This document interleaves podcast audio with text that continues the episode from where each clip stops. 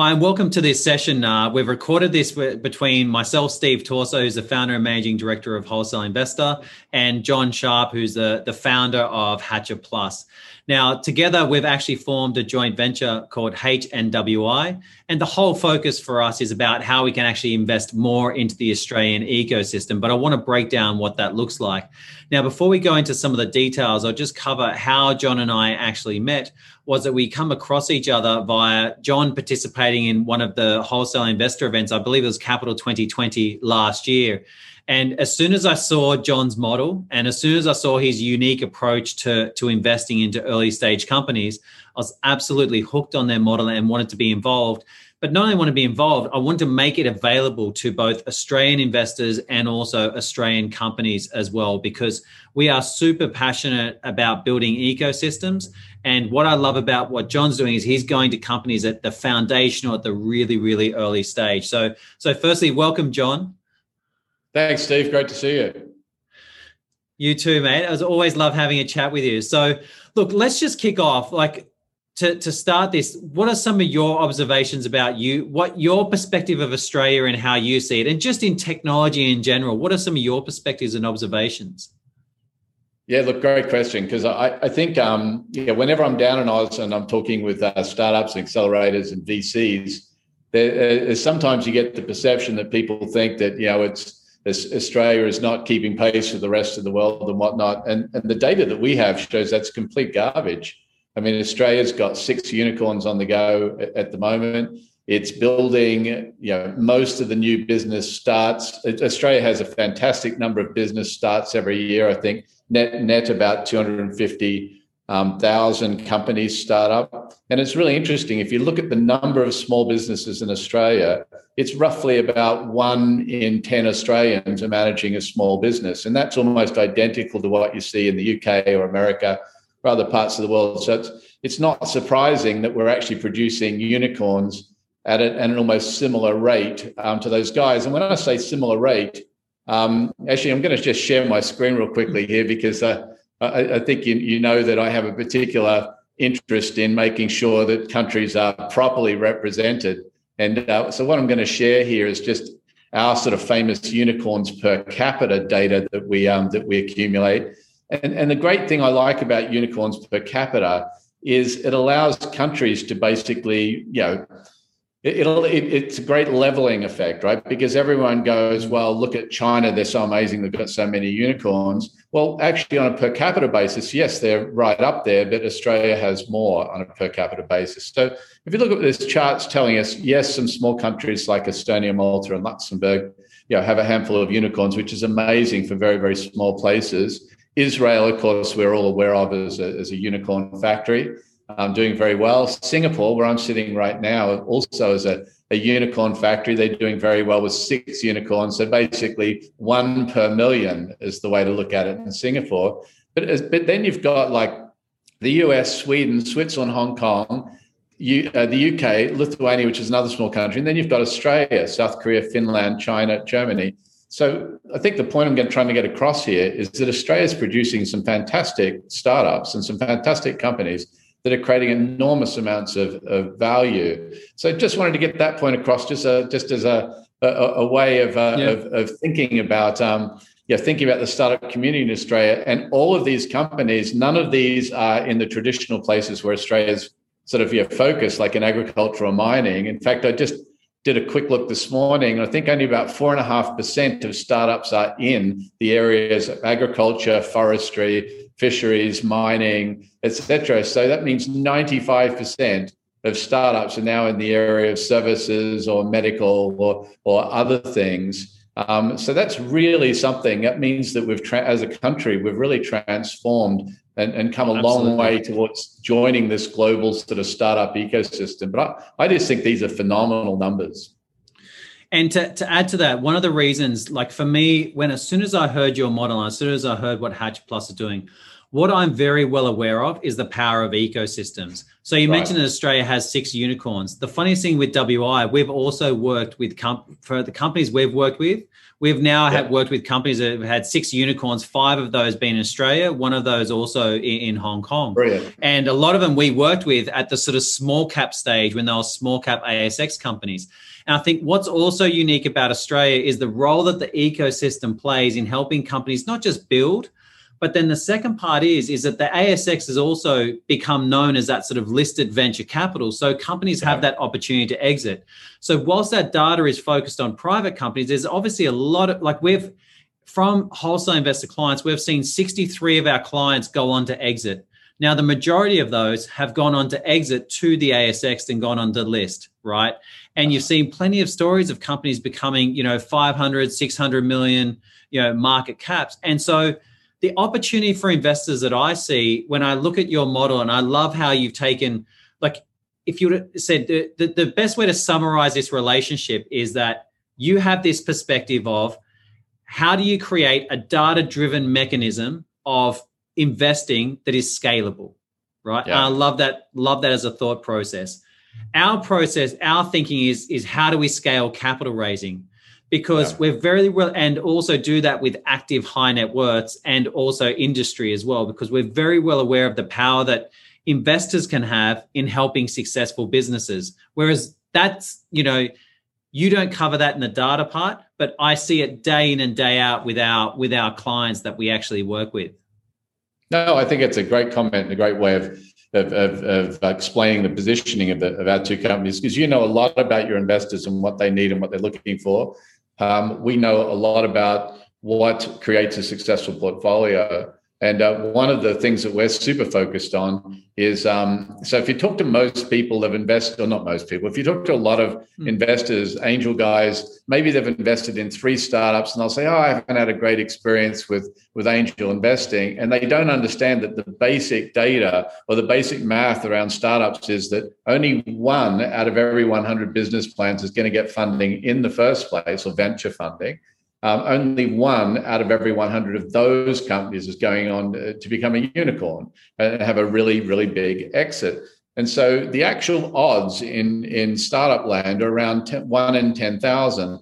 Now, let's assume that you do a decent job of filtering, you're surrounded by good friends who don't show you rubbish and whatnot. And so you're in that sort of seed stage investor pool and you're, you're looking at you know future Canvas and Judo Banks and things like that terrific but you're still in that one in 100 range there. You can be the best investor in the world and have access mm. to the greatest seed stage pool of investments that everyone else is investing in. But if you don't don't go on to then create a diversified pool of, of, of investments, um, you're going to fall into that sort of statistical inevitability of if you only have 10 investments, you have essentially a 10% shot at a unicorn and you may get lucky. And, and I'm surprised at how often I'll turn up to dinner and there'll be that one guy that made one investment in his life and turned $50,000 into $500,000 and he's the worst guy to have at dinner because everyone just believes that you know you can turn 50 grand into $500,000 every time. It's just not true. Statistically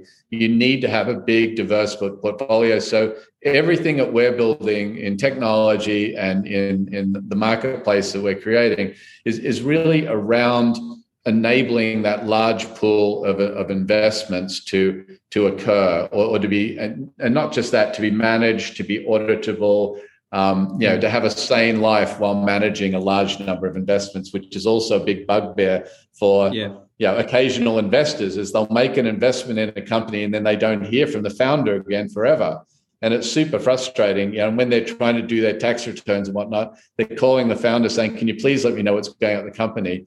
Uh, and uh, and they get crickets. So what we're trying to do is is grow up the capabilities there in partnership with people like PwC and yourselves and others that are interested in also solving these problems. And that seems to be working out pretty well. We, we're on the cusp of completing our first fully automated audit at the moment, uh, where of our 118 companies in our portfolio, we're actually gathering all the data um, using mechanisms that we've, we've created programmatically. So it's pretty exciting where we're getting to with the ability to manage this. But long-winded reply to the fact that what we're doing is really enabling um, diversification to happen at the individual investor level. Yep. And I think what you're enabling is access for the investors to a, a, really fine bunch of companies, several of which have turned out to be unicorns, so that they can put those together in a portfolio and then enjoy the results. And look, one of the things that we've seen lately, John, over you know in this space is that a lot of investors at the moment they're talking about what's happening in the small cap listed space, and they're talking about sort of pre IPO yeah. and IPO opportunities.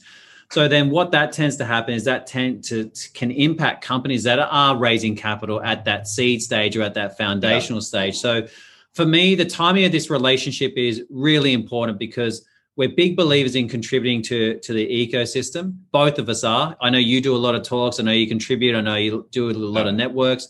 We've obviously been doing it for 12 years, and the way I see to, to bring about the highlights of this relationship, you take it's you are taking a data driven approach into how you invest into companies and that's based yeah. off the modeling of 6 billion data you know you know a lot of data points over many years from all sorts of data sources as far as how do you create a predictable, robust return for investors?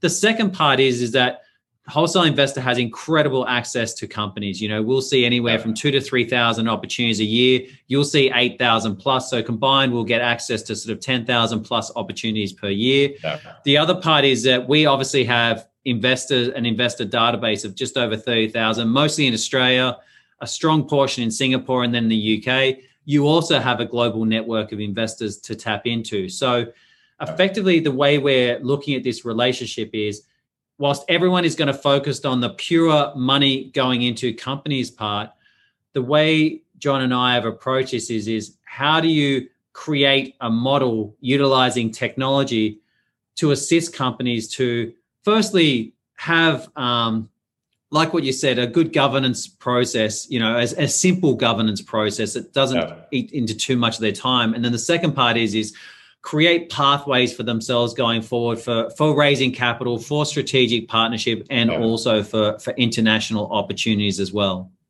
Yeah, I, I, think that's that's really important, and and I think back to the, the first comment you made just there. Um, yeah, I think all of us would take bets on pre-IPO companies given the opportunity um, that we like. Uh, who, who, would not want to sign up for a, a guaranteed, you know, not a guaranteed, but a probable 30% yeah. uplift or whatever? And, and I would say there's almost a correlation between this and the early days of Bitcoin. You know, 10 years ago, if you got into Bitcoin, you know, uh, Bitcoin then, you know, you'd be sitting at somewhere between 200 and 500x right now um, on that uh, strategy, maybe even more, because uh, in the space of two years there, it went up astronomically back 10 years ago. So I think it's a bit like startups as well. You can probably make money from Bitcoin right now by going in and you might make 10 grand when it goes from 57 to 67,000. Um, terrific. Yeah, that's a good opportunity, one that we'd all enjoy. But it's not it's not 100x, it's not 500x, it's not 1000x, it's not like a Coinbase exit, you know, mm. where, where you, you uh, one of the, the very, very strong VC out of New York put in, bought 8% of the business at an early stage and got a thousand X and it's now worth 8 billion. That doesn't happen pre IPO. That happens when you invest in startups.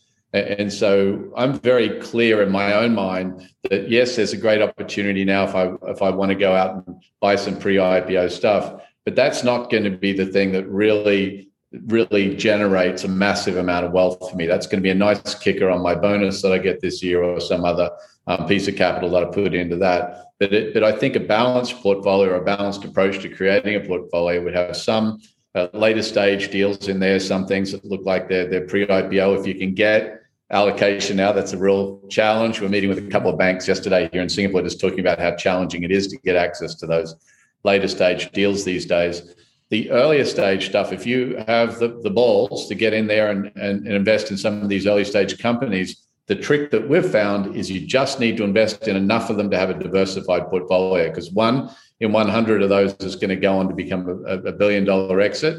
Um, and if you if you have a, hundred companies in your portfolio or you invest in in H plus WI, then uh, you know H plus WI has that same diversified approach to investing in a large number of companies. Yep. And I think that's a key point we have to point out about our joint venture here is that we're actually taking that diversified approach and, and applying it to to you know, to the fund that we're launching together. And, and that's and, why and, we think that's why we think that's why we would say it's a really good bet because it takes everything that we've spent three years modeling and it's a great expression for that in the Aussie context.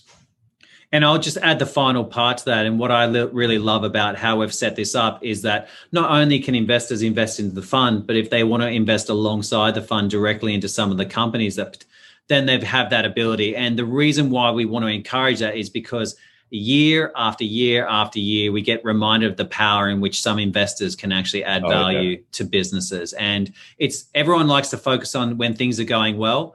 Where I've really seen big differences in companies that are listed now that are worth sort of 500, 600 million, I know have gone through periods where they were close to going under, you know, two, three, four times. And it's been the the investors around them, the the the, in, the you know the service providers that have sort of made that difference. So we're very realistic about what the challenges ahead of companies at the when when they when you're going at the early stage but we're also big believers in the role that investors can play in being active with the businesses adding value and obviously that sort of building that sort of successful long-term opportunity. Yeah amen to that. I mean it's not just about the money is it? I mean uh, i'm actually having dinner tonight with a family office here that uh, that helped um, a unicorn here in Singapore through very, very difficult early times by just continuing to shovel in a few hundred thousand dollars here or there to keep them alive.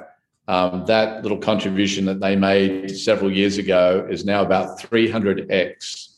Um, so maybe they put a million dollars into play. They certainly have much more than a million dollars back now from that exercise. Yeah. yeah so, so look, I, I, I completely agree with you, and and that level of support it can be difficult as the investor to sort of bite down and put more money into companies, and you do have to be sensible about you know when you continue to fund companies. Um, but I think some of the indications are pretty clear. You know, the you need a founder with grit. You need him to have a solid vision. Um, you need evidence that he's executing on that, and he's going to be able to you know get to a point where this thing really takes off. And I think if those things are in evidence, most investors will usually continue to support um, the, the, company. I think what we're building together here could be a, a, a, really nice catalyst for, for, for many more of those kind of relationships, hopefully, and, and continued investment into what is a, a really excellent ecosystem. And as a as, as a final to this, John, I'd just like to say what excites me the most about this relationship with you is that, you know, I said I love seeing what you've been able to do with such an innovative approach to to venture capital and I think that we are between us, we're sort of pioneering a unique uh, way in which we're not only investing into companies, but then providing software, distribution, and also networks of people that can add value to the companies that are being invested into you know for that growth. So it's a to me it's an exciting opportunity to to be involved in. I'm very grateful to have come across you and met you and had the opportunity to work with you. Likewise. And uh, obviously looking forward to, to working with the companies that we invest into. Likewise, Steve, really looking forward to that. Looking forward to sitting with you in person somewhere nearby that bridge in the background there. It'd be nice when we can get back together again. Thanks so much, John. Really appreciate the time today. Cheers, mate. Have a good one.